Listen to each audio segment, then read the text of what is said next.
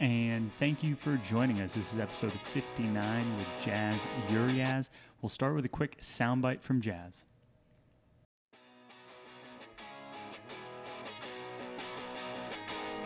I never thought I'd be in a place where I'm like, man, I own my music. And as much as it it would be really nice if someone was like, hey, you want to jump on this thing with us, I don't know that we would readily accept that offer. Mm. And because as you said, you know, contracts and things look really good in the moment. And and let's just be honest, like we're artists. We don't we're not paralegals or anything in that like realm where or lawyers where it's like, oh no, no, this article here, you're just like, no, that looks good, that looks good, and you know, Yeah. signing away so many things. And and the, a term I hear thrown around a lot is like owning your masters. I was like, Mm. what does that even mean? And I don't know what that means. And that Mm, feels really good. What does that mean? That means that you have your real finished product in your hands on my computer, like on my hard drive. I own that. I don't have a, a in an, an MP3 or just access to a streaming these days streaming platform of this song is in my hands. It's in Mhm. our hands. And that feeling is like having that from the beginning. That's not something that I I personally want to uh give to anybody else. Not at this point.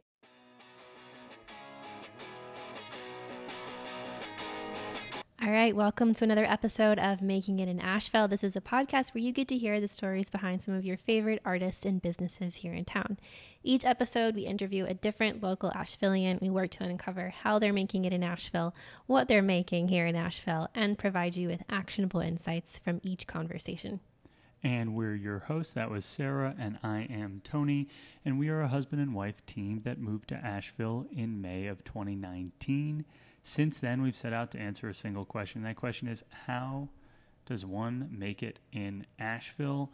Uh, and we've built this podcast in you know the pursuit of that answer. We've interviewed business owners, artists, entrepreneurs, all sorts of businesses. We'll talk about one business quickly, and that is our sponsor, uh, Range Urgent Care. We've had them as a guest on this show before. Sarah, what makes Range Urgent Care so cool and exciting for this community?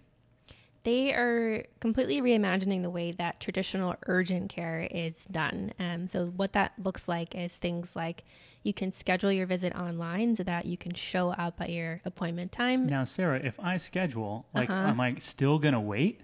No. So, the beautiful thing is that they took out all that uh, boring, horrible wait time that you normally would have to wait. Um, so, it's great for we say non-emergency situations things But- but like urgent. but urgent exactly so things like you have a sore throat or maybe you um you know twisted your, Your ankle, It, it's not broken you know but you just want to get it checked out you don't want to have to go to the emergency room and go through that experience Now, Sarah, how expensive is it? It's got to be crazy expensive if there's no wait time. No so the great thing is that they have really transparent pricing so that you know exactly what you're going to be paying before you get any sort of care so you can say you know yes or no but also they have subscriptions Hmm. So, what's a subscription look like? Is it uh, annual subscription? Is it for families? Is it for individuals? Is it for businesses? It's for everybody. so they have different subscription plans um, from basic, which being the lowest cost per month, all the way up to family and business plans. So if you want to get a plan for your uh, small team of employees, you can absolutely do that. Now, here's another question, Sarah. I have insurance. hmm Do I still do I still be like? Am I able to be a range urgent care patient? Yes, absolutely. Cool. So it works with uh, most major medical uh, insurance plans. You can also pay out of pocket. We really think that they're doing some interesting stuff. We have an episode with them. We also have a very special offer that they're giving to you, our listener, which is the first month free in any uh, annual subscription plan for an individual. That's $30 a month. Um, and that's really fantastic. So we have a bunch of information about it at makingitinasheville.com forward slash range. Alternatively, you can go to rangeurgentcare.com and use making it in Asheville as a coupon code when you check out. So um, thank you to our sponsor, Range Urgent Care. Now, episode 59. How uh, so? There's a whole bunch of things. We recorded this episode with Jaze on the day that he publishes globally, internationally, worldwide, intergalactically uh, his new song called "Touch." from the band project group uh, that he is, um, I guess, now a part of called uh, Two Coyote. And it has been an earworm. We can't stop listening. And I can still hear the song in my head. We were just listening to it. Um, it's super catchy, um, great to dance around to, and a little risque. so there is a you know clean version on Spotify and a, a loosely explicit version, very uh, sensual, sexual, poppy, summery, um, electronic. It's it's fun. It's good. Yeah. And Jaze is actually the first musician that we've had on the podcast. So we're really, really excited to sort of break into that genre and hear his story um, of becoming a musician, which I would say is. I don't want to say untraditional, but he didn't he didn't have as much classical training, at least initially, as you know. I think people associate musicians having. He he learned through going to gospel choir and like playing drums as a kid, um, and really feeling his way through it. Yeah, and that took him to uh, New York's New School. Um, he traveled and has toured with bands, and this is, according to our conversation, his first real like project where he is the front and the heart of the band of the music. Um, his collaborator collaborator in Towns name's Ted. Hear a lot about their relationship, their synergies, which I find really inspiring and exciting. Um, there's just there's a lot about this conversation that struck me as powerful um, and transferable. But the the one kind of word that I was left with after our conversation is the sense of intentionality. I think Jaze mm-hmm. like really communicated this deep sense of intention with everything that he does. Um, he's not just a musician; he's a photographer. He seems to be like a true artist's artist, constantly thinking about um, the intention and the purpose and the reason for each you know photo that he captures and uh, song that he intends to put out with um, Two Coyote and any other projects that come down the ro- the the road. Very excited to to share that, and largely because I don't identify necessarily as an artist. I'm always so fascinated by the artist brain, um, and this conversation is a great example of you know speaking with a artist, a true artist. Yeah, so we're about to dive in. Uh, quick note know that you can always uh, check out our show notes page at makingitinasheville.com forward slash 059. Mm-hmm. You can get all the links, you can get connected with Jaze and all his projects there, and everything else that we mentioned in the episode. Perfect. And so without further ado, please enjoy episode 59 with Jaze Uries. Uh, enjoy.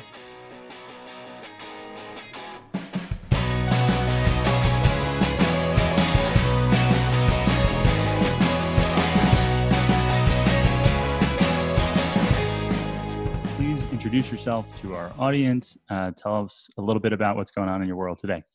Okay.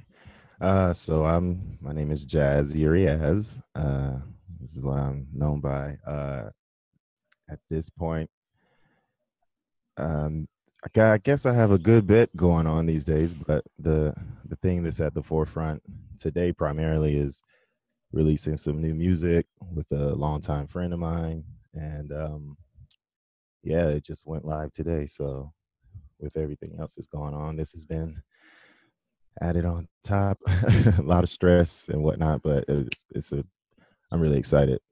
Yeah, and um, we're excited as well. So this is in the future when the listener is listening. Uh, but Friday the oh, what today's the fifth. Fifth. Friday, June fifth. Yeah. Holy smokes! Uh, okay. Oh, so I say Friday. No, no, this is perfect. no, I mean we're we're just. Uh, but Friday, June fifth, you're uh-huh. publishing um, a song, not a EP, but but a, a record mm-hmm. onto the World Wide Web. Also, the world is on fire, which is uh, like a, a, very interesting time and place. But yeah. uh, we've listened to your song, and it was a little bit of a dance party in our tiny little apartment. so it's so we're excited to help support and uh, get ears and eyes on your Spotify account and on whatever other channels we can get to. Uh, well, I'm sure that we'll uh, maybe try to play a clip of the song during the, the podcast exactly. if you'll allow us. Yeah, but for sure. could you describe a little bit the style of music that you produce? Yeah, so with this particular makeup uh is very pop driven and pop oriented. Um, we both play a, a, lot of different genres of music, but this we in the tour we toured together. Me and Ted Marks, who is my partner in crime in this, uh, we toured together for a minute, and so most of during the driving, we sat in the front seat together and we just listened to like Taylor Swift and yeah, I'm not ashamed. There's great songs. There's a reason. So, um, what is what is the name of your project or your band or uh, what, what is it? What would people be looking at? Uh, two Coyote T, um, U, but I don't know the Yeah, what? but yeah, the umlaut, little- the- maybe something. yeah, two yeah, dots. yeah. Two dots. yeah, we was trying to be creative, but yeah. Cool. So two Coyote with a K, Coyote Cool. with a K. Yeah. What does that mean? Does it have a, a significance or? um, we went back and forth so much um, that that's kind of where we landed. So the two ended up coming from Ted's first initial and then my last initial from Uries. Ah, And okay. so it just happened to be perfect because there's two of us and and we we wanted to play on like that that sort of duality because we work very very very well together and so we Mhm. wanted to reflect that in our name in a sense. Now the coyote part I get I'll get back with you it was no it was just super random and I I think like aesthetically is pleasing and and I mean I like coyotes they're really Yeah. The, they say that the hard like C hard K sound is also like the best English sound, and when you can use that in business names or uh, like use it anywhere you can if you want uh, your name to be remembered is what I've heard. So hard K's nice. and transitioning from the C to a K. That's cool. Uh, so- well, we did it on accident. it is perfect. Um, and so it's got uh, Taylor Swift influence. Yeah. it's it's electron. It sounds like there was a lot of electronic Oh, beats yeah. generated. yeah, Yeah, okay. Actually, and uh, just kind of like a secret, the the drums are all live. The drums and bass are live instruments. Yeah. But they are very much influenced by like the floor on the floor, dancey vibe. Electronic music has Mm-hmm. you know that really heavy and uh, I would say like kind of soul and jazz in a sense, just in the way we we think about music. Mhm. And I went to school for jazz, and so and grew up doing gospel stuff. So that's kind of really hard hardwired into me musically.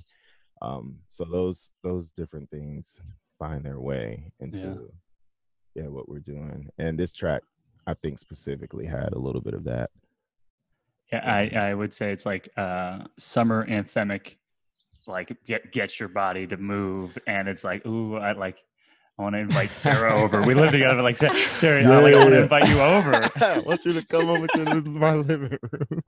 Come to the Yeah, corner of come the space. no, that's perfect. Yeah, that's Yeah.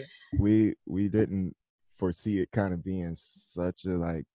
Yeah, when you mentioned that, I, that made me really excited because we Yeah. didn't see it being like a summer like vibe banger, but someone said it and then you said it, and I was like, you know what, Ted? I think we uh, yeah, I'm, Yeah. I'm happy with it landing there for sure. yeah. So, so you mentioned that you were trained in like jazz as the background, and um, you, I don't know if you said gospel, but I heard gospel. Mhm. Um, what, maybe we start. Uh, what was young jazz into? Like, what, what when did you get into music? Is mute because in like the pre-conversation, there's more than music. Like you Yeah. are, you are more than music. So, like, how did art?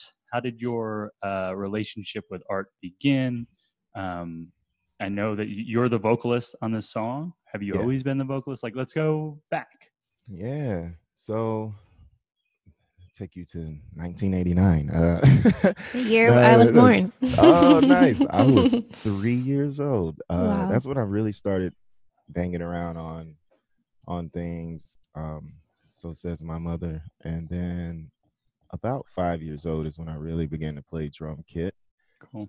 And um, yeah, it's funny. I've I've never been like great at a young age, but I guess I just had like a little bit of like, well, a decent amount of the baseline talent and proceeded through that, you know, growing up through, I would say when I was about 16, maybe 16, 17 is when I really started to look at other styles of music because I grew up so, so church oriented. So Mhm. yeah, let me. I'm sorry, I, I skipped a large chunk of my life. so when I was five and I was playing in church, my mom was a choir director. She was always on to me when I was playing and like with timing and consistency. Like don't don't speed up, don't slow down. And so that's where I kind of really got my relationship with this timing and rhythm was Yeah. like like that and gospel music is extremely cutthroat it's a very competitive genre of playing and so i've had i have i have cousins who have done really great things in the gospel music industry that are quite well known and successful and a few of them are still doing like a lot of big things today but having all of those things sort of be what I looked to in the sense of like talent and hmm. success kind of drove me to to really try to be really great at it. And so moving on, you know, playing in church, I wasn't the best drummer, so I didn't always get to do the most fun things with all of that stuff. But I kind of just persevered and I've always just kept my head down and stud like studied and practiced things like Yeah. that. Did yeah. you- Did you have any formal training or did you just teach yourself and learn through gospel practice? Yeah, so at this point, I like there was one drummer that I watched all the time that played. He was like talented, but I, as a result, I picked up a lot of his bad habits. Um, and so at that point, like up until I went to school later, I didn't I didn't take any lessons. It was just all kind of like natural talent, listening to people, kind of Yeah. watching some things. Yeah, So there are the like so I grew up playing the piano and and the way that I learned was very much like formal education, like reading the the notes and like Uh-huh. you know l- I, I had to visually see it. I couldn't just sit down and Mm. just play a song. That's just not how I my brain worked. I guess. How would you describe the way that you learn? Like, do you just sort of can you hear something and then just sort of play it back, or are you more of a I got to read the notes? I got to I got to like not notes, but I guess with yeah, with percussion, but yeah. No, it's notes. Yeah, for I sure. mean, the, like, Yeah. beats. Mhm. yeah, yeah. So it for me because I kind of had to visualize things mentally and not Mhm. like not seeing them in front of me. I I never really started with that with the the classical approach, so to speak. yeah, I did take piano when I was younger, which was cool, like melodically and harmonically. But with as far as like rhythm, it it was just something that I could just feel and it Mm. and I could hear it and then I could translate it internally and then just sort of replicate those sort of things or replicate it in a way that I figured I could play it, you know. Mhm.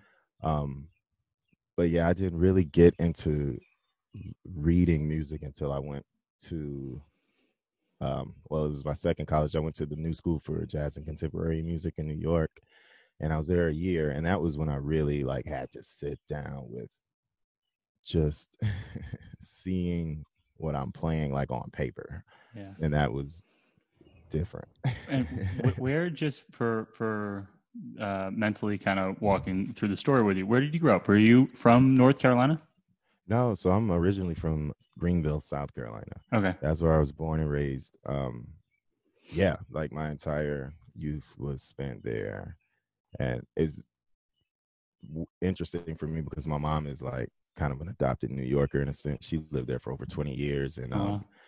Yeah, my cousins are all there. So I was, you know, raised in the South by New Yorkers in a sense.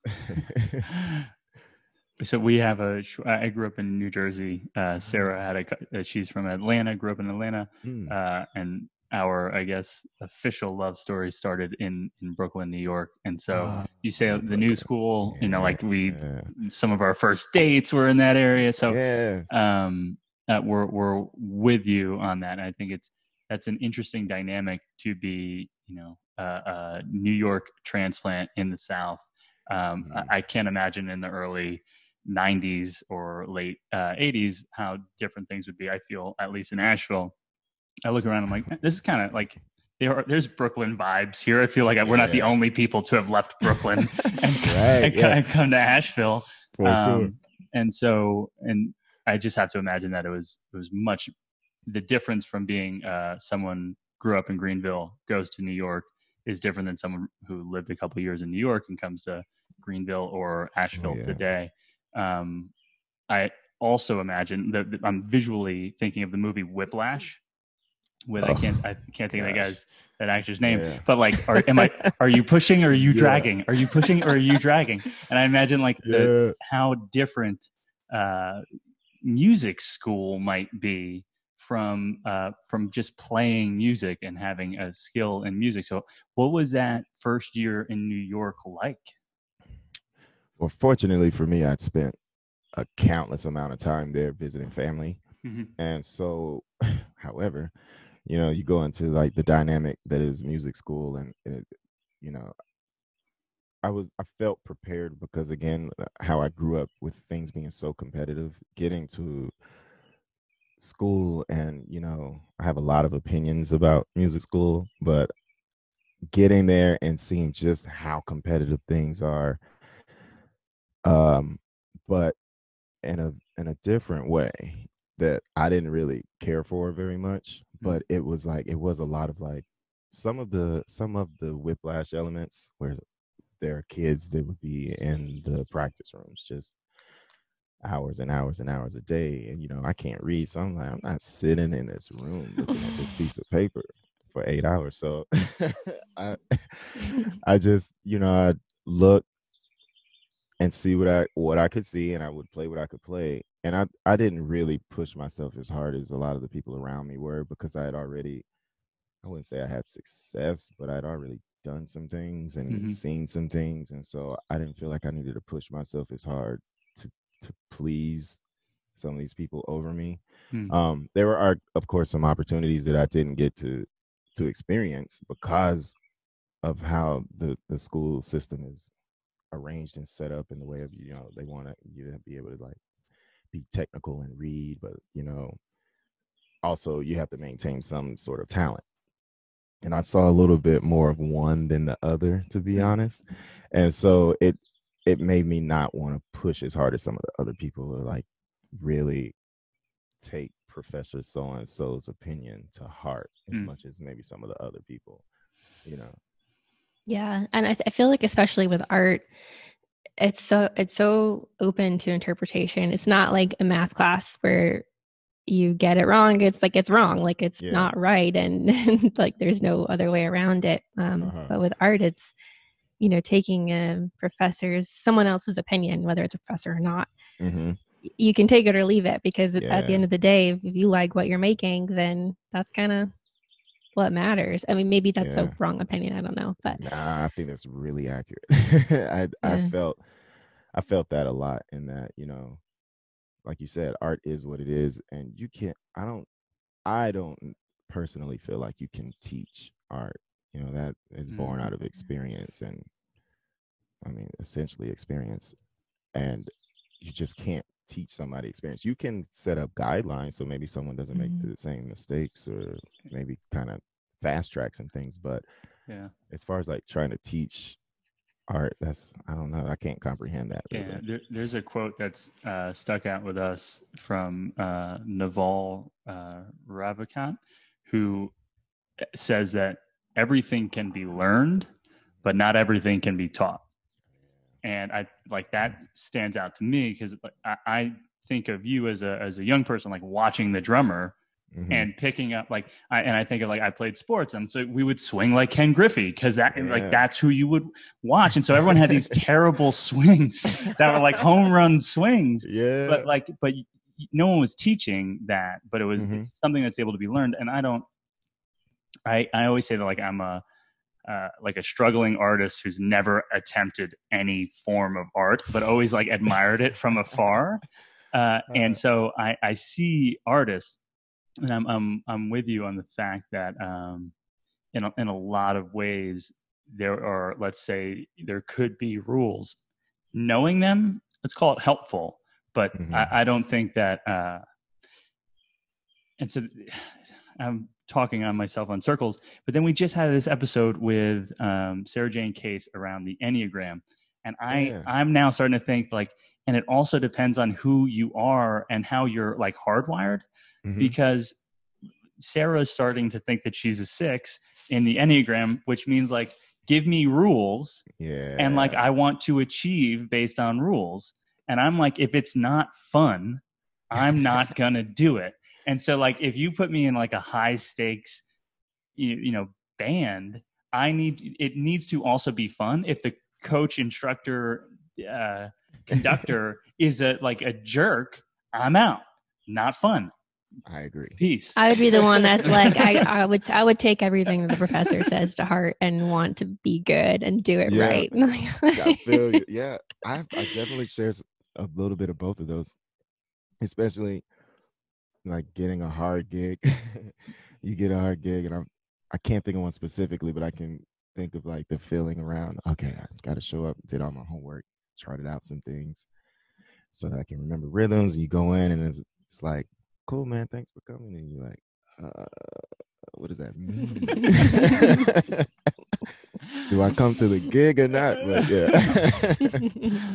but I feel as but also I enjoy the other side where you go in and they're like it's super loose, not too loose, but it's loose and everyone's having a good time. And I like the middle of that. If it's loose and there's talent, Hmm. that is just the ideal situation, you know, and then and it makes performing just be able to go to that next level. Yeah. Yeah, I, I definitely I feel both sides of that. So tell us a little bit about uh, after school. Yeah. Wha- Mhm. What did you do next in the music world? Um, so I, let me see. I left New School, uh, specifically because my kid came about, little Charles, Charles Wow. DDA, my little boy. I love him to death.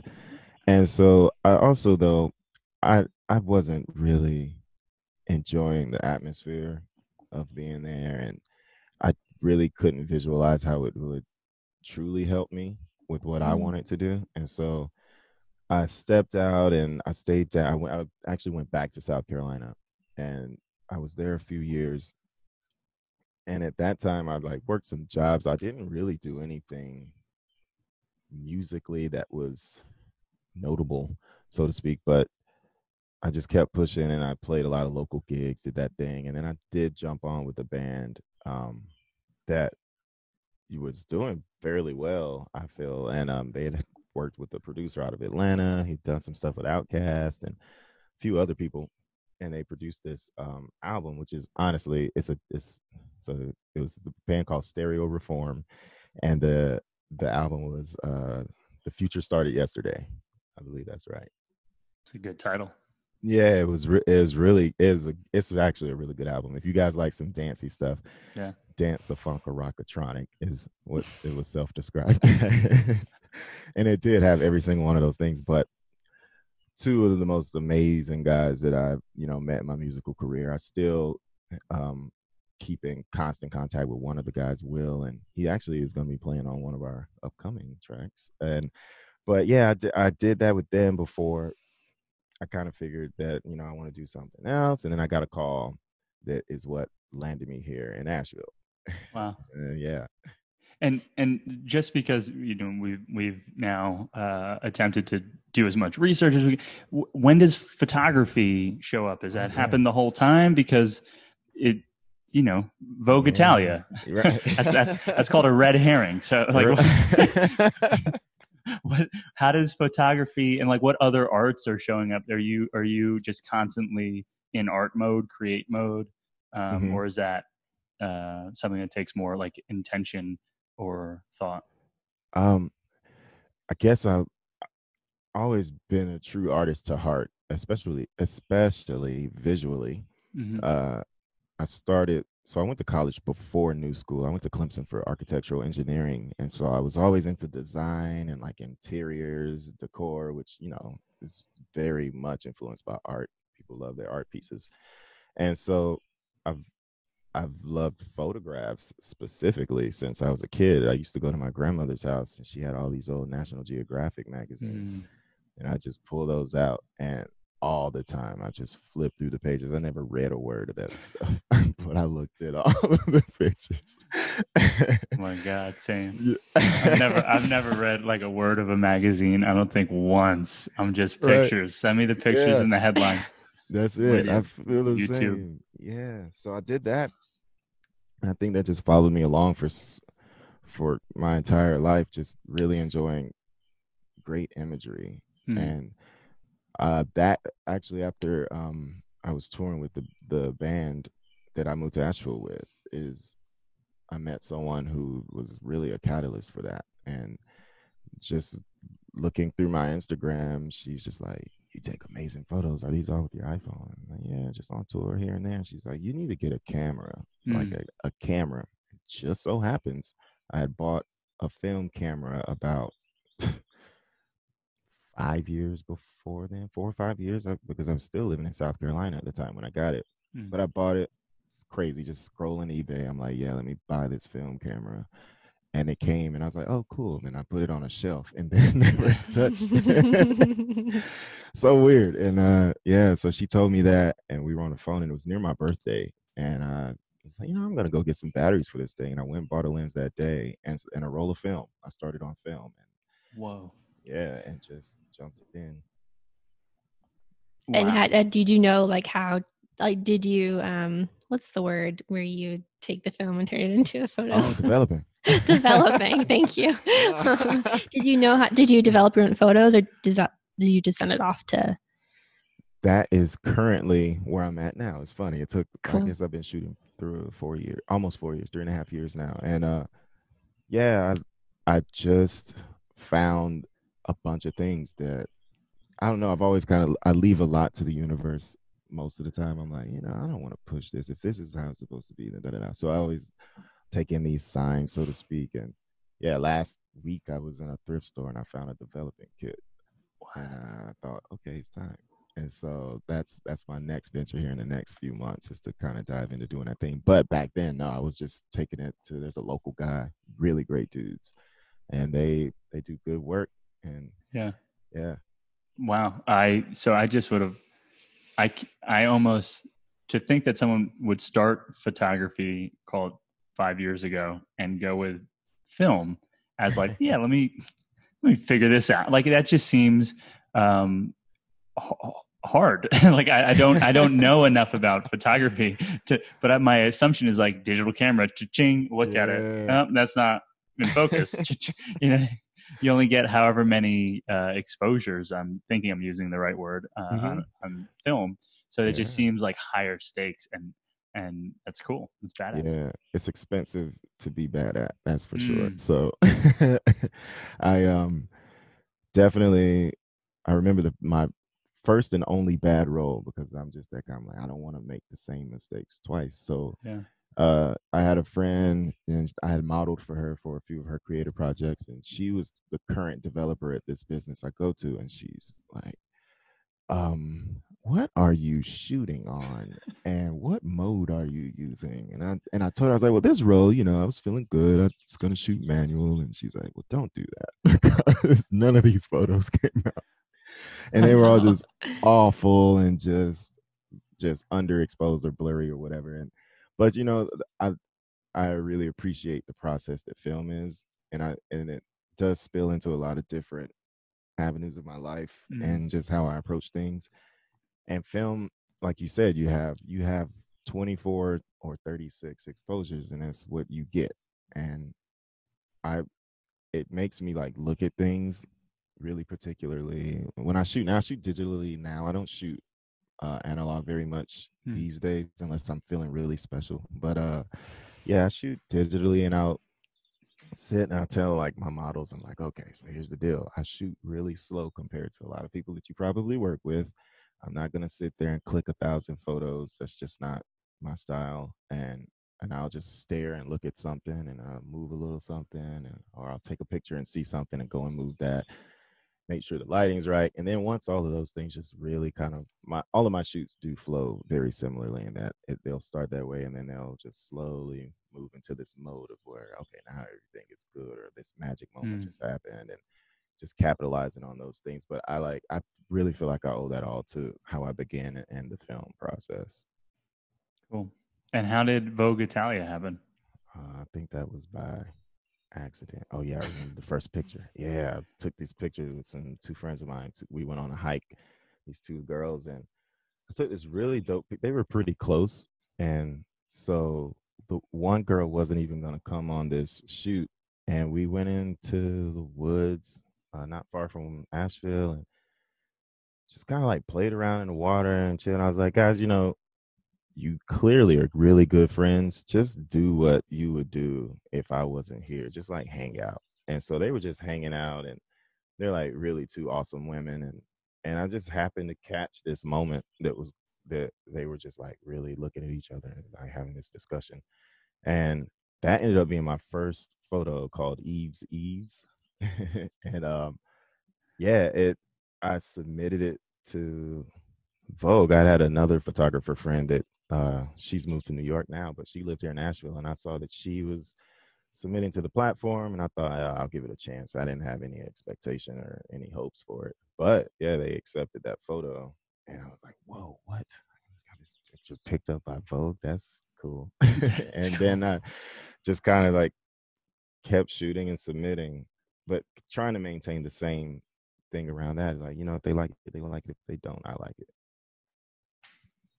And how, how would you describe your style? I mean, I'm sure we're going to link to your photos so people can check them out, but is sure. there a particular style that you tend to stick to or does it vary? It, uh, you know, it's funny because I I've been told that, like I see a photo and I know it's yours, and I'm like, well, that's a big compliment because I see a picture of mine sometimes. like, what was I doing? And so it's, I would describe it. I shoot a lot of uh, editorial type things and high fashion. I work with a lot of um, makers in the area. Uh, kind of built some really good relationships. So I call on them and say, "Hey, I want to do this thing," but my I try to stay within the, the same tone with my photos. Um, just overall and just the aesthetic might shift just a bit, but I, I do try. I like since I did begin shooting with film, a lot of my pictures still kind of retain that that vibe. So it's kind of like high fashion film sort of like vibes, you know. And I I love I and I do love fashion just in general. So I I really I really want the photo to say something and and a lot of that is just with style. And so styling things and just capturing like that editorial like very like oh intentional sort of look. And that's mostly found on Yaze. Uh, Yaze. Mm-hmm. Cool. Yeah, yeah. Cool. So we'll have links to that in the show okay. notes. Uh, but I, I I'm into it. Like I we we kind of geeked out on all of your uh, Instagram channels. Nice. and, uh, and, then I, I found your song, and then I mm-hmm. reached out about the song, and then we found out that it was coming out now. Yeah. Um, and so I think, I guess, help us understand more about uh, Two Coyote. So, um, like, Ted is your partner in the in the in the band or in the project. Um, how long have you been working together? How long has this song been, um, I guess, uh, in the making? In the making, yeah. yeah. And and give give us more about Two Coyote. What's the what's the plan? Yeah, so yeah, we oh goodness, we talked about this two years ago, I think, me and Ted, and we hang out in his home studio and we're kind of working on this and that, and it wasn't. It just like you know timing is a big factor with a lot of things with people. And so I, I know for me, it just it wasn't going to work then because it wasn't the right time. So then last year, I I just had I woke up I was like, man, I need to hit Ted up. I we need to like I need to an outlet, a different outlet that's still musical because I'm just being a drummer of what like 30 years now, maybe. Um it's that's kind of what people have known me as. I've like I've always kind of just been in the back in this kit. And then I started playing with people where I'm like, hey, I don't want to sit in the back, put me on the side. And then it was like that became kind of a push for some folks and created a little friction, which I don't really shy away from, but I also don't want that to be the main vibe musically. And so I was feeling so much of that pushback that I'm like, you know, I feel like the like the universe is trying to lead me uh, somewhere else. And so I woke up, uh, me, I was like, man, me and Ted were making music. Let's just see what happens. And so it just works out last year i think it was like fall fall sometime we really we had been kind of seeing each other and they, i pop in and he'd be gone and i catch him when he's back same thing with me and then finally we we got to a good spot. Actually, he showed me this track. He showed me he had built this track, and he's like, "Man, check this out." And he played, and I was like, "Man, that's dope. Uh, I like this. What's the plan?" And he, he said, "Man, let's just play around with. it. Let's just see what happens." And so we do for a little bit, and finally we were like, "All right, we need to make this a weekly thing." And so we start meeting up weekly, and we're working on this track all through the winter. And yeah, I think early this year we were just getting it and getting it, and finally, right, man, I think this is it. We need to make, we got to put this out, but we have to do it right. And so that have, was like the birth of countless conversations between me and him of all the things we wanted and didn't want in our lives, specifically musically too. Mm. And so we we've always maintained that conversation throughout the creative process and we'll just you know, I, I can also say that I've never I, have never worked with anyone professionally like I've worked with Ted, where I, have heard other artists talk about it, and I'm like, I don't know, that seems too good to be true. But we can be sitting in the studio, and he'll say, I want to do this thing, and he'll maybe go to look for whatever it is. But all the while, I'm like, yeah, okay, well, I'm gonna think about it. Then I'll think, and then I'll arrive at something mentally, and then he'll be like, what if? And it'll be exactly what I was thinking like almost in tandem, so just like right in time. And I'm like, man, this what the first time it happened, I remember we both just kind of like looked at each other like and then it happened like three more times that night. And so that's just kind of now it's just regular. And it yeah. and because we've been spending so much time together in this process, we went we went shopping yesterday and we were in the mall and there was something that's so funny. He said, he it was just another thing. He was talking, and I was like, "Man, it's crazy that this is happening in the mall now. This is not in our works our work area." So he's always been a homie. Uh, would give you the shirt off his back. He's just one of the nicest people I, I know in a real way. And yeah, we just sat and worked with this and continued through the creative process, and it led us up to this point now where we were like, all right, well, we're gonna release it, and let's just see what happens. And I, I mean, I guess all of that took place just like over the course of I guess eight months, six, seven, eight months. Wow. And and did you ever disagree about something when you were writing the music or the way that it should be? That's the cool thing about me and Ted is uh we do we definitely di- will disagree about things, but it's it's not confrontational but it's also yeah. not like in a way of like, well, I don't want to say anything to hurt mm-hmm. you. You yeah. know, it's just like, I don't know if I like that. And then, and both of us, we definitely hold on to. We agreed when we started this. We said first and foremost, we're gonna put our all into it, and if it's not right, we're not gonna do it. And um, secondly, we were just like, we gotta agree to not be married to anything and like nothing can be like in stone and you know my mom would tell you my personality is i can be stubborn i'm a leo so yeah uh so there's like moments where i'm like ah you know in life but with ted it's he's such a nice dude and i always know like where his intentions lie and so i don't take anything personally and the same with him and we'll we'll say okay well that's not gonna work let's try to find something else let's yeah. figure it out um, d- did you end up doing all? I, I don't know all of the right terms, but did you do all of the production, mixing, mastering, all of the things from taking the recorded sound and putting it into the final product? Yeah. So we did, yeah, we did every single piece of that except for mastering.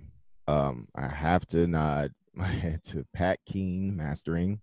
Uh, I believe he's out of Portland, Maine. I believe cool dude. Uh, well, I, I, say that I haven't met him personally, but uh, his work seems like he'd be a cool dude. Uh, he just he he did all of the mastering there, but uh, Ted is an incredible like we both have really great ears and together it's just great. But Ted, man, he can just he'll hear something and I'm like, yeah, you know, and he'll he'll knows how to fix it, or I can be like, man, you hear this, da da da da, and he'll be like, oh yeah, we need to do this.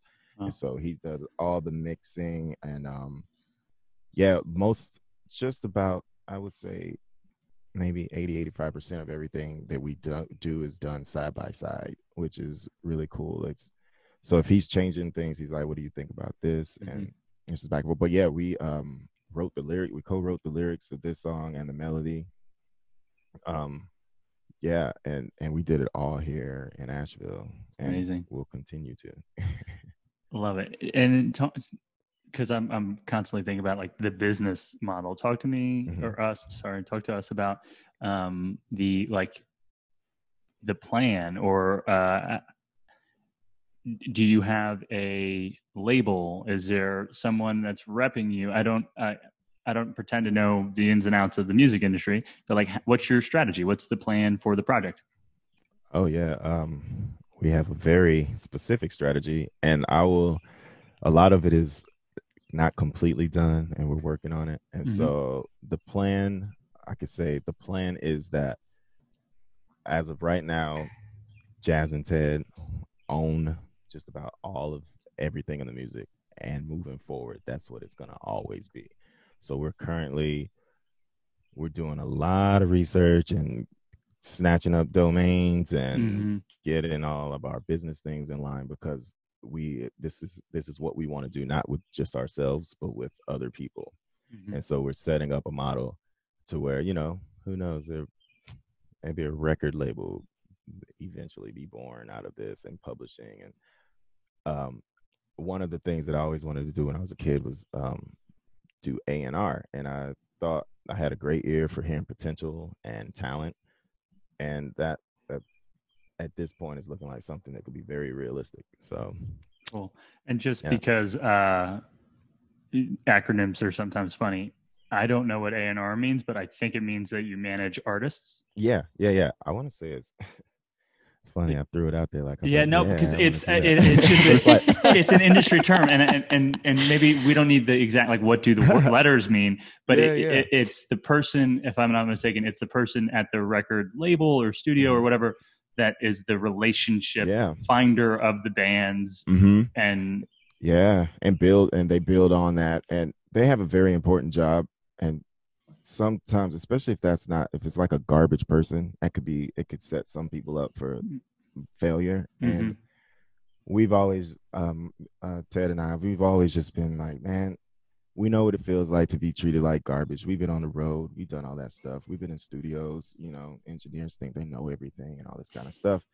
And it's like, you know, we never want to be those people. Like who knows the track picks up and then three days from now we're millionaires we don't ever want to reflect bad on musician and artists because you know we're at the forefront of so much in society and and it and it feels good like in our community to just be treated well at least by one another. And so Mhm. like in going into that sort of a role i've always just thought you know it'd be nice to meet somebody who genuinely wants to help who genuinely wants to do this or that. And so that's been like our our idea behind everything that we're wanting to do and what we're trying to do. And so yeah that's i would i've thought you know a&r that's something that i could be as well as like having like other responsibilities but just saying hey oh i'm out of this bar i heard this thing this person and like let me talk to them and see but yeah you're right they're like the handshake between like artist and label That, that seems like a fun role. If, if, if nothing else, I uh, I agree with you, and I I I'm constantly. I have a, one of my best friends in the world, college best friend, uh, is a musician, singer, songwriter, and I've always had, you know, I, I say I'm like the struggling artist that's never done the art, and I'm always like so. I, I I feel at least empathetic and like want to support artists, and like wish that in some way or another, like they thought about their passion and like art as a business so that they were i don't know protected or not, not never going to be taken advantage of and like wouldn't necessarily sign contracts that are going to put them um, at a disadvantage forever yeah. Uh, and so when we had our pre-conversation i was like it, or would we be able legally to like play any of your song? And you're like "Y- no a hundred percent yeah. We own it. And i was like yes. Yeah that's like how we that's the way yeah that's the idea. I, I never thought i'd be in a place where i'm like man i own my music. And as much as it it would be really nice if someone was like hey you want to jump on this thing with us? I don't know that we would readily accept that offer Mm. and because as you said you know contracts and things look really good in the moment and and let's just be honest, like we're artists. We don't we're not paralegals or anything in that like realm where or lawyers where it's like, oh no, no, this article here, you're just like, no, that looks good, that looks good, and you know, signing away so many things. And and the, a term I hear thrown around a lot is like owning your masters. I was like, Mm. what does that even mean? And I don't know what that means. And that Mm, feels really good. What does that mean? That means that you have your real finished product in your hands on my computer, like on my hard drive. I own that. I don't have a, a in an, an MP3 or just access to a streaming these days streaming platform of this song is in my hands. It's in Mhm. our hands. And that feeling is like having that from the beginning. That's not something that I I personally want to uh give to anybody else. Not at this. And I feel like Ted feels the same. I don't want to like speak for him, but we talked Mhm. so much about it that I feel he would agree. Like we want as much of all of this to just continue to be ours. Yeah. Because no one makes wants to start a business and then give it to somebody. Yeah, It- I- mean, it's like- it. exactly. I mean, it just seems so common sense, and it's Mhm. it's crazy that that's not how historically it's been for musicians and artists.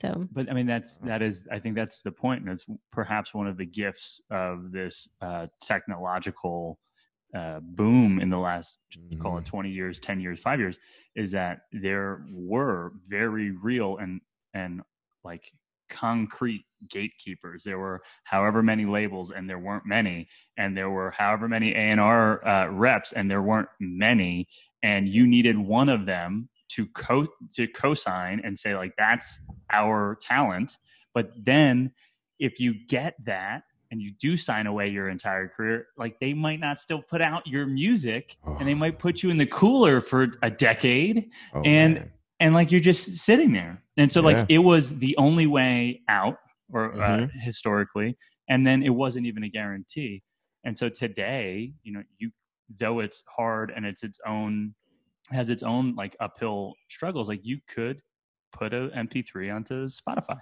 Yeah, yeah. and you and you have direct access to uh, whatever billion listeners that spotify gets. Yeah. and and you could publish on youtube and and that's a gift. It's also a challenge. There's more music out than perhaps ever before.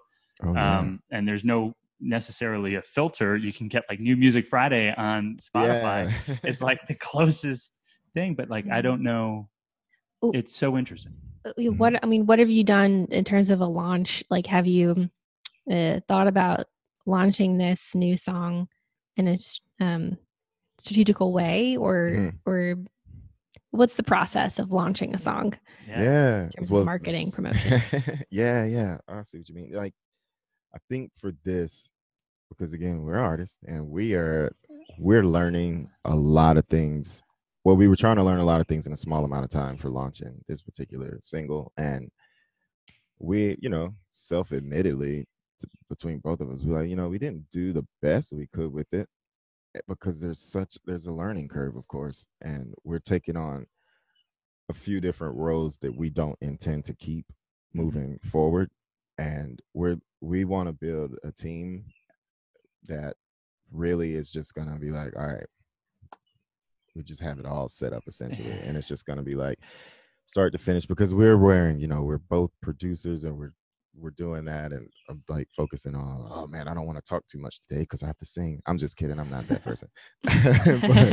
But, uh but I am being mindful of like you know I might want to do this or that and so we have this process of the music is always first. That's number one like that's got to be perfect.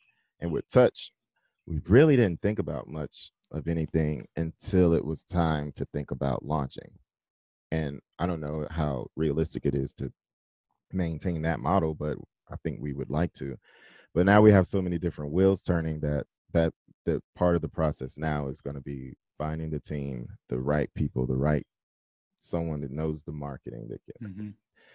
but never losing our creative control of it all which you know we we still want you know we'll own it and all that good stuff but it's going to be more of a all right guys here's here's everything do what you do but still like under our umbrella yeah that is we'll call it two coyote for now and so that under that thing and that that whole like just kind of having your camp that it gets thrown around, but it's it's a true thing. You know, you have like your camp, and everybody's there for the same reason. The intentions are right. It's a, gonna be a good time, and then yeah, it, it, I think the ideal thing is just having so many things in line for the next single that it'll it'll it'll have it'll already have a little sting behind it before it's even yeah well and you'll have you'll have known what it was like to do it the first Mm. time so that will kind Mhm. of i don't know for us at least it always sort of frees up that bandwidth because or that mental ability to like the, take it to the next level and say okay i'm going to do this and then do that and add things on to make it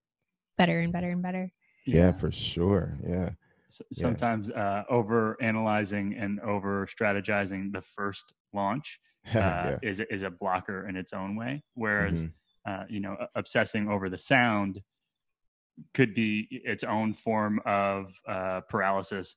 But I, I support that over obsessing over the launch yes and not putting anything out. You know, I think the goal is to flex the uh, publish muscle, right? Yeah. Like, and if you can consistently publish, like I think of, I think of you know the the folks who are now mainstream who started with just like YouTube channels or uh, Mhm. mixtapes, uh, and because they weren't on a la- label, could put out two albums in a year, yeah, um, and that's nuts. That's like insane production volume, right? it is Um, but it's it's like with most things if you get more reps than the next guy you're Mhm. you have a uh, higher chance of, of eventually getting the skill down or growing the audience um, there's a guy ryan holiday we read his books are great let's say but typically have stoic uh, lessons in them Mm. he wrote a book on how to write a perennial seller book meaning the book is constantly being purchased um, Ah. and he he says that the single best thing you can do as an author to sell your book is write your next book That's crazy. and I feel that a lot. Yeah like you want you want touch to get plays mhm. put out touch two or you know yeah. the second the second Yeah, single the sequel, which Yeah. is in the works. And it's funny you said that. I was talking to Ted on the phone this morning, and and you know it's a big day, and he's like, "Yeah, man, we it's, it's all here." Da da da da. da." And I was like, "Yeah," and we both kind of at the same time were like, "All right, so about this next thing," and I'm like, "Yeah, man, that's where we want to live at. Is we're, we've we've started that process, and now because of where we are in the process of touch." We're like, all right, so this is what we can do with the next one to ensure that we have the same opportunity Mhm. or a better opportunity for this to be, you know, blah blah blah. But it is it is that thing with like writing that next book, and Mhm. and we're we're honestly we're I think we have about we're about five books out to be honest. So touch is like the the beginning of it all, and then we have the one that we're actively working on right at this moment, and then we have a, about two or three more tracks that are just kind of hanging out until we get to them, and you know they're great tracks. I I have to honestly just say that I've never been so proud of work, it's my musical work, as Mhm. I have been lately with with this project, and working with someone who closely like mirrors like my values and in the, in the way of like you said just obsessing over the music and everything it can't be we don't want anything to stick out to us right that is like okay Yeah. well, da, da. and so we move through it and then we make this really awesome piece Do you have a um, a particular process or creative process? Like, do you wake up in the morning and spend an hour writing or playing around with different sounds, um, or is it is it not methodical like that at all? I mean, how how do you work creatively? Yeah. Um. Well, actually, I I, I wrote a song. I guess it was about a, a few weeks ago, and I actually heard it in a dream. And I'd never that I've, I've heard it, but that happened before, but I've never just had to like. I don't know. I've never just been motivated to be like, I got to get this down. And this particular day, I I was, and so I did it and it took a little bit of i needed to upgrade some stuff which can be very like it can just be such a barricade creatively if you can't if your equipment can't do what you need it to do at least Yeah. a little bit so yeah, like I finally got to a place where I'd gotten some things replaced that really needed that, and I sat down and it was just so effortless, and I was able to get everything just kind of done and worked out. It may or may not be a two coyote thing, but that that is becoming more of my process in this all. Mm. Um, I've never sang before, so that's a very new thing. This is Never literally know. my first vocal performance. Wow. it publicly anyway. Like I sing around the house. Um, my girlfriend hears me sing all the time, and she's like, she's like, I love it, and I'm like, I'm just playing around. I, I would describe it as silky. Uh, like it's, it's just it, it's good. I, I I asked, assuming that you've always been a vocalist. Mhm. I was like, did you were you sang on the song? And then it, my assumption was after hearing yes that you've clearly always been like the front man of the band. And then to find out that it was a drummer, I I went to like Phil Collins. you know what I mean? Like oh, so you're Yeah, sing, so you're singing and playing drums. That's hard to do. That seems right. hard. Um, to find out that this is the first time you've ever uh, been the vocalist is just surprising. Yeah, it you know, I, it's funny. I called my mom. Well, I sent the song, the rough edit, to my mom, and I was like, "This is weird," but I'm gonna send it- her this song just because you know the subject matter. And she's just like, "I love it," and I was like, "Really?" and she's like, "It only took you 30 years to start singing." So she gets so mad at me when I was a kid, and she would try to make me sing in church, and I was Yeah. extremely shy, and I just was I was not about it, and so now it was really uncomfortable. I remember the first session, me and Ted were doing uh, the vocal sessions. We had gotten the track to a good spot. And we are like, all right, we need to just step away from this and we need to just do vocals for now. And I said, okay. And I'm like, man, I I've never, and I told him, I was like, man, I never really sing in front of people. So Yeah. bear with me a little bit. I'm still kind of working on like being comfortable. And so I got more and more and more comfortable. And we've currently uh changed studio locations. And so we've upgraded. So, well, not we, Ted has upgraded a lot of equipment and put some time and money into it. And so Mhm. we did a quick session uh, a few days ago. And it was funny to me because I was like, oh, I'm way more comfortable. And just in hearing, when you're able to hear yourself in a really like clean and produced situation, which now we we have this Mhm. really amazing, just ideal for us setup. And he was talking to me, he's like, man, you know, you're a good singer. He's like, but it's crazy. Like hearing you through that equipment, I could tell that it made you a better singer. and it's like, and then I was telling him, I was like, well, you know, I've never done this, so it, I- I'm learning the wrong ways of how to sing and what not to push eh, or what like the mood of the room as it has to be for me. And these are Wow. things that we intend to carry into our performance also. Is we don't want this, we don't want lights like this, we don't want sounds like this. It's got to be this, this, and that. So that in every situation where there's just like sitting in our whatever studio doing whatever out on a festival stage kind of trying to carry that vibe Yeah. Between those places Yeah. Do you intend on? I mean, I, I know right now it's it's a challenge because we're in the middle of the pandemic and concerts are not really happening. But um, it, do you intend to performing to perform at a lot of concerts or create video concerts to share at some point?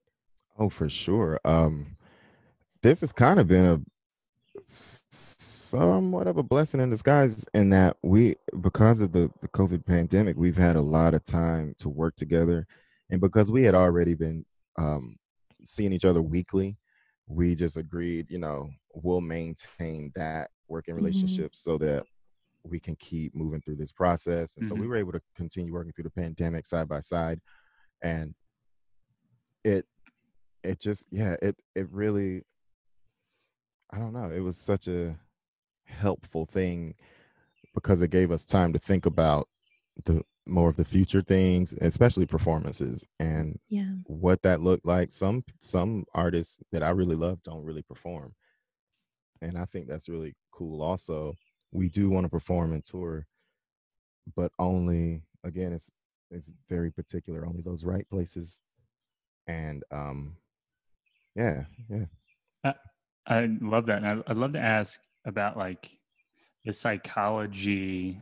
I'm saying psychology, maybe that's not the right word, but like um, of being the rhythm section, right? So you're you're the heart of the song, is my understanding of what the the drums are, and then um, this desire to, to front and to vocal mm-hmm. and be a vocalist, but um, you know you've been a model you you're used to i'm assuming used to performing what makes it different um, and what what did you like go of or like conquer to finally step into the uh, recording studio and have a mic you know pointed at your face instead of the kit?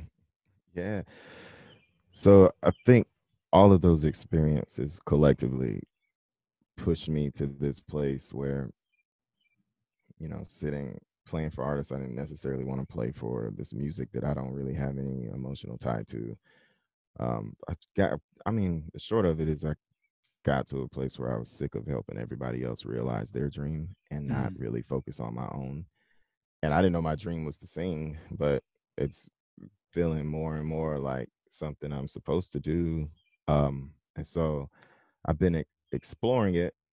But yeah, like sitting, you know, playing drums and you know, being talented at that, I, you know, I started learning that people didn't necessarily, and you know, and I could be wrong, but I, I felt I was like, people don't necessarily.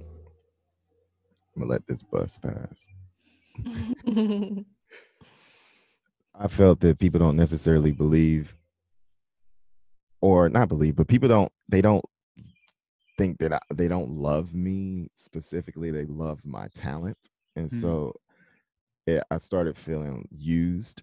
And there were some situations that came up that pretty recently um, that kind of happened out of like some personal life stuff, but ended up spilling into like my professional life stuff. Mm. And then with some people I worked really closely with, there was like one particular thing that I can think of, and we kind of all went back and forth about some songwriting things, and it and it you know it honestly, it hurt my feelings pretty deeply. It hurt. It made me question some friendships, and and I got really mad about it. And I was like, man, what?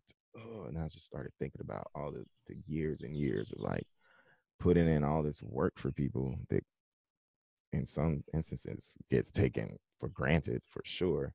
And I thought, you know what? I'm going to make the active decision to not be that guy anymore. And so I decided then that Jaze Uries, he would still be a drummer, but that's not what you were going to know him as. And so I began to really, it just so happened that me and Ted were already working together. And I, I actually, the, the day that a lot of this stuff happened, I talked to Ted about it and I was mm. so angry. And he was like, let's, let's pour every bit of that into what we're doing right now. And that's what we did. Wow. Wow. There, when the way that you talked through that uh, made me think of a book called The War of Art by mm. Steven Pressfield. It's mm-hmm. fantastic about like overcoming the resistance that is stopping you from creating your art and pursuing like your truth. Um, and he has a reference about Madonna, right? Like how uh, Madonna's not always wearing like a bustier and like sexy pumps you know she's planning yeah. her attack like that's yeah. what madonna's doing and so and so i like i heard you and maybe i'm uh, just you know pu- pushing this on you but i heard you kind of think of yourself as a character mm-hmm. um, who's someone like will know in a certain way a la madonna isn't always thinking about madonna but yeah. when she when she is it's like uh very deliberate yeah yeah for sure i that's been a such a motif of my life lately is intention and just really making sure that I know my intention and just focusing my energy into that and just calling in all the things that I'm supposed to, mm-hmm. but primarily making sure that the intention behind those things are to launch me to where I want to go. And so, yeah, when I was when we were starting this project and and talking through a lot of the early things and figuring out like intention did keep coming up and I really, it's, you know, again, well, I just love Ted. He's, we're there that same page, and we're like, all right, this is what we want. This is where it's to be. And and yeah, you're right. In a sense, I I do think of myself as as this character. And even now, I'm like, okay, eventually, I'm going to have to get on a stage. I don't, I don't have to, but I am choosing to get on a stage. Yeah. And what is that going? What is that going to look like for me? What What do I want out of that? And I've never really wanted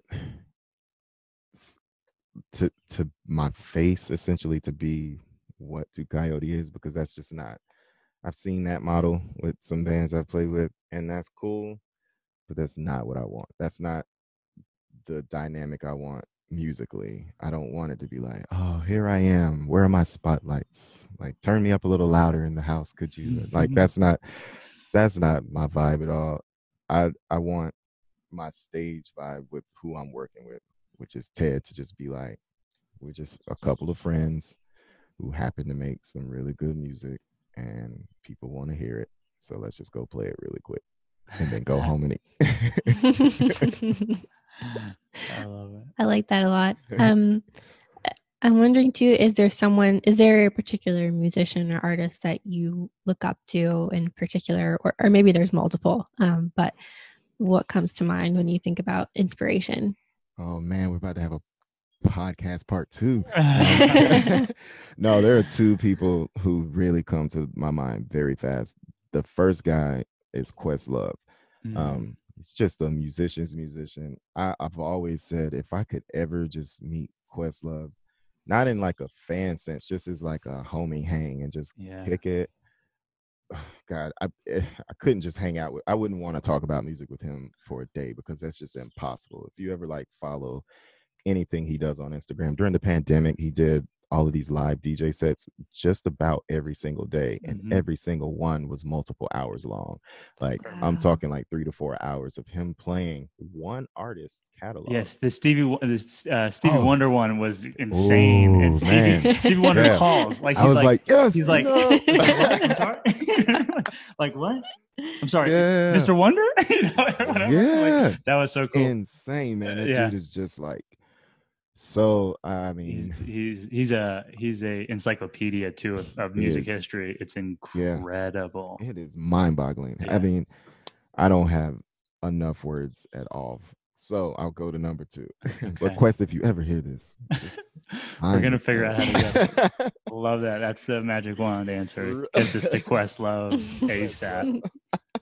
For sure. And my my my second is definitely Steve Jordan, who um he played I don't want to say most notably, but uh, John Mayer Trio. Actually, a lot oh. of John Mayer records. Man, he's the drummer, and I don't know that he. I hadn't done enough homework to know if he produced any of the John Mayer stuff because, but he's produced for countless people that you probably um, don't even know about. But he's another guy who's a musician's musician. He is incredible drummer, and his oh i don't know i i researched him a lot and i just love like his story and like how he ended up doing what he does but he's another dude that's just like super knowledgeable yeah just in the way of music and and also clearly the business side of things because he's you know i i like to think he's fairly successful and I mean, if anybody's getting John Mayer, as a lot of my close friends know, God, that's another one. I'm not ashamed of it. I love it. Body is a Wonderland.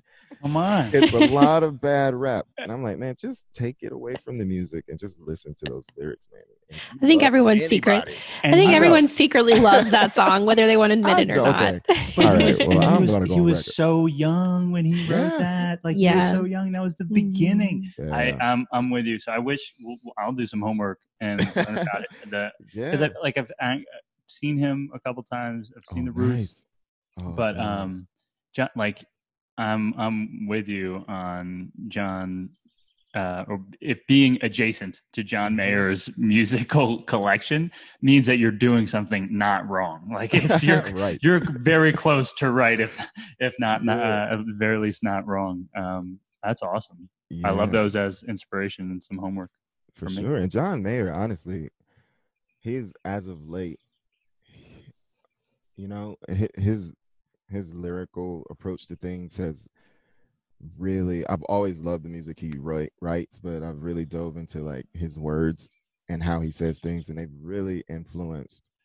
a lot of this process. Wow. And, and um, yeah, I was thinking the other day, I'm like, man, actually, when we were doing touching, we were like, what is this song going to be about? And I was sitting back and I had really searched for everything. John Mayer's album. I had gone through like me and my girlfriend Casey, we have a very passionate relationship.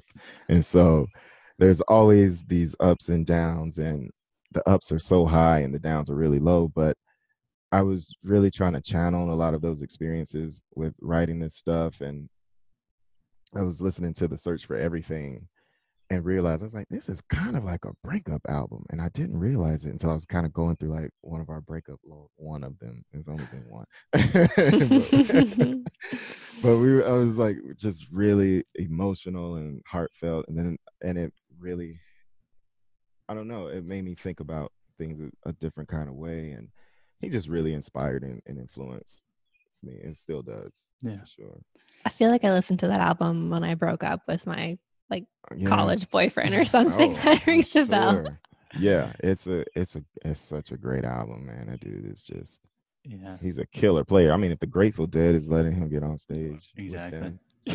and and one of the things that uh, I I've heard him say is like he thinks in terms of blues and like mm. jazz and like very sophisticated like musicality, but he's like damn it, I can only write pop songs. Do you know what I mean? And so he's like, so I have to play to this to the what's coming out. Yeah. Um, I, I, and I also think that he, in the last call it two years, has probably taken his own success to a whole new level. Mm-hmm. In so much as like he is more than ever a media company. Like his mm-hmm. Instagram. Mm-hmm like his push on Instagram stories has been like prolific and his like own you know Sunday talk show that he came out with yeah. in, insane and and all that points to is like owning your own brand and material in a way um and you know he's some sort of crazy outlier as far as i can tell of like yeah. musical talent and also you know there there's plenty of people who say that he's a like a bad person i don't know if that's true yeah. But I know that he has been in the public light mm-hmm. for so long and he doesn't seem insane. Um, and like he's failed and he's done good and he's done bad, but like he is in the process, it seems to me, of like really owning his own creation. And yeah. that's cool. Like he, he's playing three hour shows of just him. And yeah. and that's that ownership thing mm-hmm. that you're, you know, call it at, at the other end, like early stages. Um, yeah. But you're following in that same kind of process. It looks from the outside of like trying to be an owner of the art and the process and the brand. Um, and that is exciting to see. Yeah, I, you know, that's I take that as a very huge compliment. I we have a running joke that I was like, man, I only really want to get famous so that I can become best friends with John Mayer because I know exactly what he'd want for his birthday. And so, but yeah. you know, I re- I do agree with you in the sense that he's he has set up his whole, just yeah, his whole presence, man. I feel like he truly lives as a human in his artistry and the fame doesn't really you know i don't know him personally either i'd love to but yeah i mean he could be a terrible person but i feel like he never he doesn't like defend himself as if he has to you know try to atone for anything and it's and mm-hmm. i just really i really appreciate just how raw and real he can be and lyrically and even mm-hmm. just as a person like watching him on his instagram he's funny so funny. Say some stuff, and I'm like, man, that's hilarious. and I can see why people probably don't like it. yeah, like, yeah, but but I, I, I love it. I do, I do as well. I think he's probably matured, but yeah, for sure. Know, from the outside in, it's where I, you know, just a Monday morning quarterback. I have no idea what his world's like.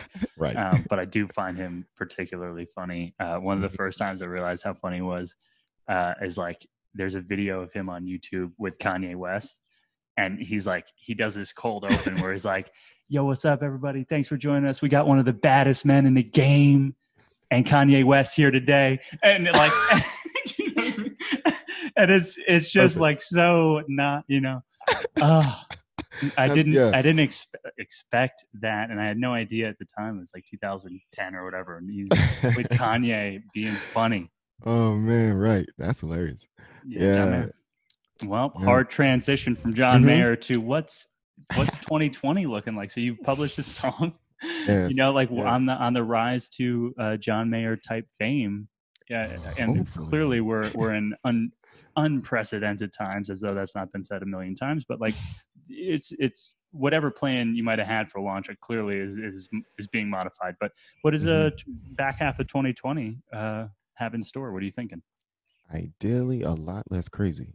Mm. Uh, but yeah, I guess you know it's that's a that's become tricky even in the past few days to answer just because there's so much going on just locally and nationally, obviously, and and it's it's kind of presented this thing of okay, well, yeah, what where what is this about? Like, where is this going? Like, what is again? It's coming back to that the intention behind all of this, and so essentially, it's I think this is it's become clear to me that this is a very it's most most people maybe will disagree, but I'm feeling like this is a perfect time for us to build our business and our brand and to really have the space and the moment to focus in on that side of things because the music industry is gonna open back up.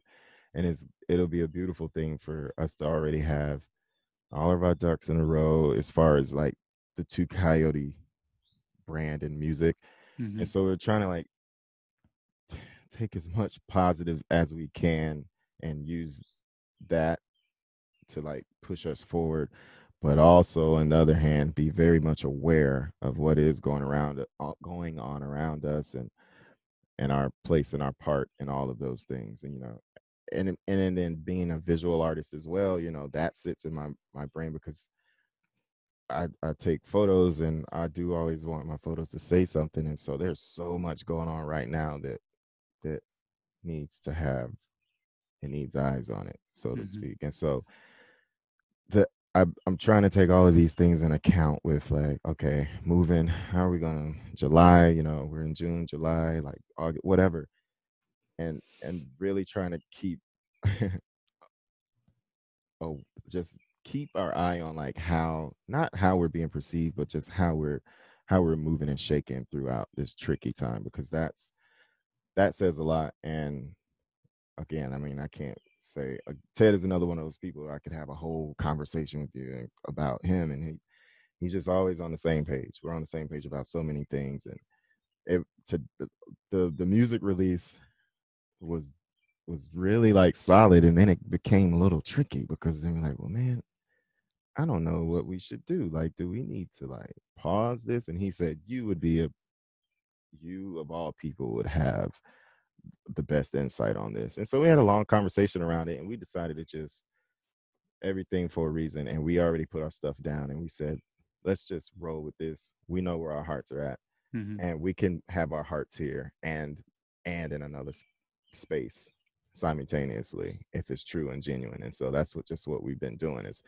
focusing on that and knowing that everything else is going to fall into place and yeah we just want to continue pushing the brand and um more songs for sure i'm i'm hoping that i don't know the the doing the touch as we've jumped into this second song that's untitled we just um the process is even quicker now. So I imagine it's only going to be a lot, a lot faster. So we might release four or five more songs before the year is over. Now that we've got everything, we know how to, we've got it figured out a little bit, Love it. and we'll just keep growing that and and just remaining aware of like all the things socially going on. And I know, you know, for me as like a, a black man, especially in the South, I'm feeling a lot of this, and so it's it's I'm I've been emotional a lot and so I've been trying to be like in touch with that but not act out of that and so yeah it's having this new business venture so to speak kind of like being in the front of my mind alongside all these other things it's been a good place to like pour some frustration and be like oh you know what I want a louder voice I have a voice but I want a louder voice and how can I make my voice louder? Yeah.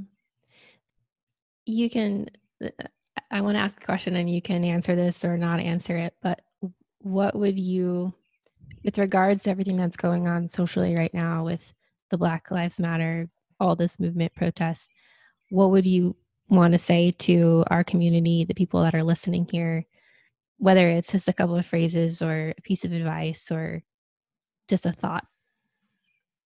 Uh, so there was a visual last night, and one girl said something very, very important. That's very specific to the Asheville community, and I do want to take a moment to say something directly because she said it, and she's like, essentially, you know, we live in this town that likes to boast being progressive, and you Yeah. know, I'm like I'm a pretty well educated person, and I'm also, you know, because I work in the music industry, it's pretty hard to like sell me something that doesn't truly exist. Yeah. I don't think that truly exists here. I think it's dope. I think Asheville is a bubble. We have a lot of amazing things that happen throughout our community. Um, but when I talk to my black and brown brothers, sisters, or whatever they identify as, when I'm talking to those people, we don't feel represented very well at all. There, she's, you know, there are committees on this and boards on that, and it's like, well, where are the black people or the brown Yeah. people that could really show you that? I think they should really take a really hard look at that. The- I I like to think of Asheville as inclusive, and on the surface, it is, but like, and you know, in a real way, it's not, and that that's just how I feel about it. And if you know, everything's linked, I am very reachable. So if anyone wants to have an open dialogue about this, I I I will talk and listen to anyone about anything. I I will do that. But I do feel like Asheville as a whole, um, well, it's funny you said listeners. That's first. Just listen. Just listen. Mm. There's a lot of opinions flying around right now from people who really don't have a place to have an opinion. And I think that the listening, just listen and maybe just trust that what I'm saying might be, it just might be accurate. if Yeah. I tell you my experience is this on this day all the time or whatever, just maybe think, you know what, that might be my experience, but it's true. Everyone's experience is true. It's your experience, but it is, it doesn't make it not accurate. And so I think that us not, you know, continuing to come together, but a little bit more of the listening and a little bit more like true inclusion. I think I think Asheville would propel in a real way. I think a lot of change would happen very fast. Yeah. There's a, a motto for my high school that was uh, it's hard to say it's Latin, but it's Succisa Virescit. We'll have it spelled in the show notes. Uh, but the idea is that like once cut down, it grows back stronger.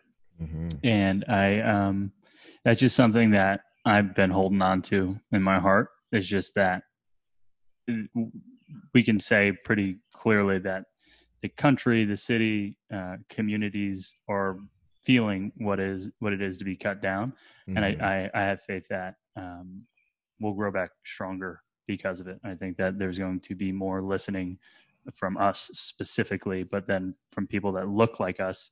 Um, and my hope is that there will be more action, and that action brings us all together um, and gets us into a community that we're really proud of across the board. Yeah. I really like that. I'm gonna adopt that. I like that a lot. Okay, so we're going to move into what we call the speed round, but it's not really a speed round. It's just a few random questions. So don't worry. um, my first question for you is do you uh, what is your favorite musical gadget, instrument, uh leave it Didgeridoo. at that. And if more points, more points if it's got a fun name. Guitar is not a good winner, but it could be. I It could be. know. Ooh, I got I have one. Ah, it's, Mhm. it's a percussive instrument. It's called a caxixi. And it's I think it's spelled C A X I X I.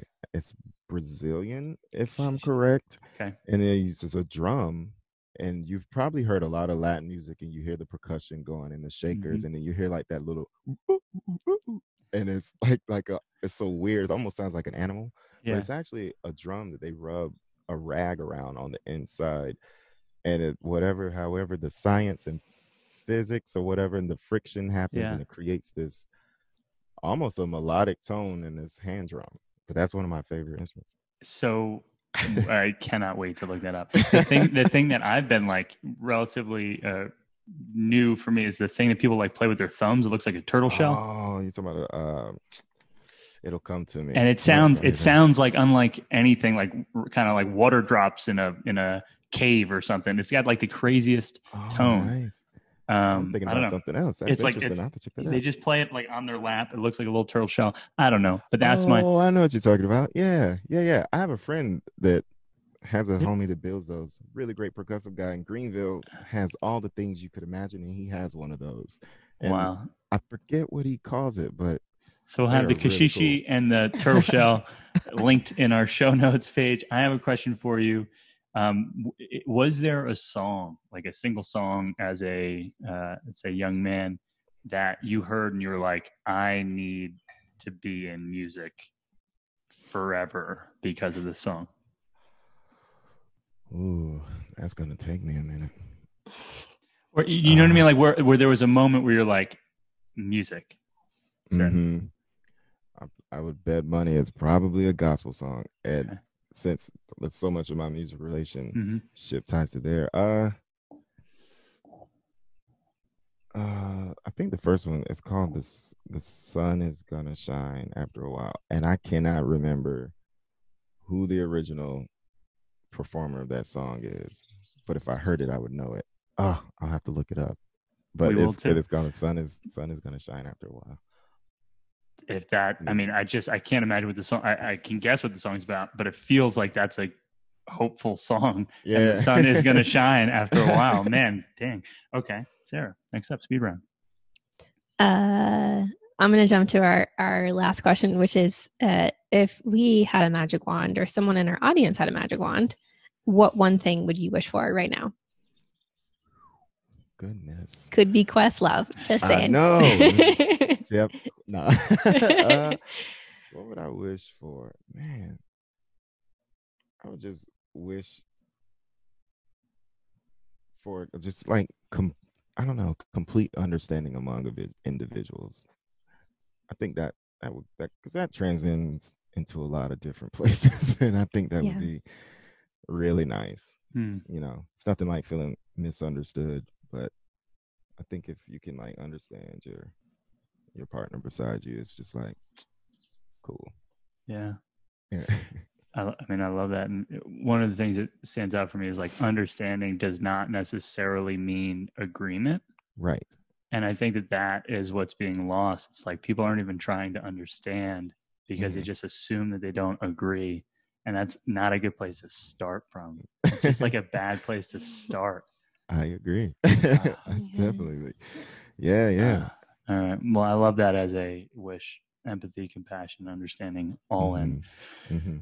with that the last last last is uh, we we're going to have this all linked but how would people you know connect with you on the world wide web digitally spotify instagram whatever is important to you shout Yeah. it out Um, yeah, all music platforms for sure for listening. If you want to reach me, I um I post a decent amount. My Instagram at strong magnum opus, all one word.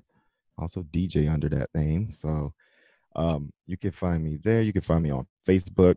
Uh same thing, strong magnum opus. Uh yeah, just shoot me a message if you want to find me there. Um yeah, follow all that stuff. and Two Coyote also lives on those same platforms. Perfect. Awesome. Thank you so much, Jaze. Yeah, thank you guys so much.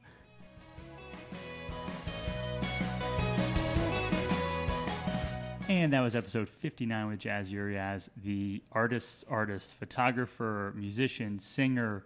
Um, and we are just honored to share his story and, and be a part of this new songs launch and the future of the Two Coyote project. As it grows, we will continue to support and champion uh, Jaze and, and all of his music. But please, please, please uh, stick around to the end of this episode because Jaze gave us the go ahead on playing the song. So if you haven't heard it, you're thinking about it, what's it going to sound like? Stick around. And of course, if there's um, something you heard in the episode, you want to get connected with Jaze and all of his project projects, we have all the links available on makingitinasheville.com forward slash 059. And if you liked this episode, please let us know. You would do that by leaving a review. We have links to it in the show notes page. We have links to it on most every podcast player. Uh, please leave a, a five star review, a quick comment to let us know that this podcast and the stories we get to tell about the community, the artists and entrepreneurs in town are meaningful to you, that helps their story get heard. And for that, we're grateful. Uh, huge thanks to our sponsors of this season and this episode, Range Urgent Care.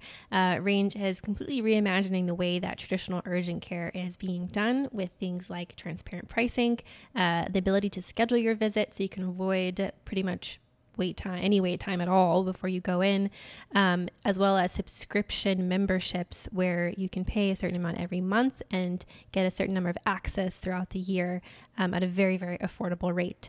We have a very special offer for you that's just for Making It in Asheville listeners. You can get a free month of any annual subscription at Range Urgent Care simply by visiting makingitinasheville.com forward slash range.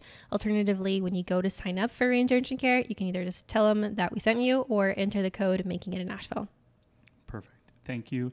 The other sponsor, technically, of this podcast is our own business. It's called Making It Creative with making it creative, we work with businesses around Asheville, around the country, and across the world now uh, on their marketing strategies, specifically with regards to driving sales. So, what we want to do is work with businesses that have meaningful stories to tell, help tell those stories as powerfully as possible to build deep relationships with customers and have those customers willing eager, excited to spend more and champion the, the, business that we're working with, their brand. And so, if that is exciting or interesting or uh, novel, let's say, even to you, please visit makingitcreative.com and you'll see more about our business and more about how we can uh, get in touch. Don't forget that we have uh, upcoming events. You can always check those out at makingitinasheville.com forward slash events. Uh, every month we have our Monday Maker Mixer, which is our social networking event. We get together with other local businesses here in Asheville. We share uh, what we're in need of, what uh, we can offer, and just generally what we're up to. Um, so again, makingitinasheville.com forward slash events, as well as if you subscribe to our newsletter, you'll be the first to hear about upcoming events as well. And our newsletter is really, uh, I'd say, one of the primary focuses of this of our project. If you're on the newsletter, you get to hear about these episodes as they come out. You get to hear about events as they're announced, and you get to hear about any other projects uh, that we're working on here at Making It in Asheville. One of those projects that you would have heard about if you were on our email list is we've just announced a T-shirt. That T-shirt uh, says on it rather simply, uh, "Doing okayish in Asheville." It is a quote from one of our podcast guests, Miles Alexander. Uh, it started as a joke then and has, uh, I think, taken on a slightly more serious tone in our world. Um, our hope is that you are doing okayish in Asheville. It's been a really crazy run the last couple months. Um, and so with this shirt, what we're doing is actually uh, using it to to make donations to the WYMCA here in Asheville. The WYMCA's uh, expressed mission is to uh, end racism and um, support women. Those are two things that we firmly can stand behind and proudly stand behind. And so if you visit makingitinasheville.com uh, or subscribe to our email list, we'll make it very easy for you to see that shirt and support um, that mission at, by wearing a shirt that's probably a little bit funny and probably a little dead on. that we're just all doing okay-ish right now. Um, but with that, I just want to say uh, we are always open to new podcast guests. If you or someone you know would like to be a podcast guest, please let us know. How should they do that, Sarah? You can visit makingitinasheville.com forward slash podcast. Um, we also welcome you to attend one of our Monday Maker Mixers events. We are held on the last uh, Monday of the month because um, we'd love to meet you, love to hear your story, uh, and just get to know you either virtually or in person. Yeah. So thank you for making it all the way here to the cheap seats to the very, very end of episode 59. Uh, and now, as the last thing that you'll hear in this episode, uh, Touch by Two, Two Coyote. Coyote. Please enjoy, and High we'll five. see you next week. Sitting here, do I send this text just to be clear? It's not about the past or anything we had. Get you in these sheets, I've got to ask. Would you come through, do the things we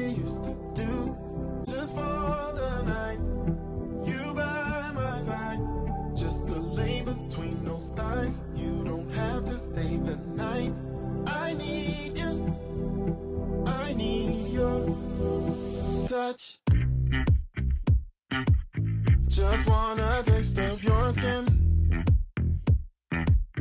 Just tell me where to begin. From head to toe, it won't end. I need you. I need your touch.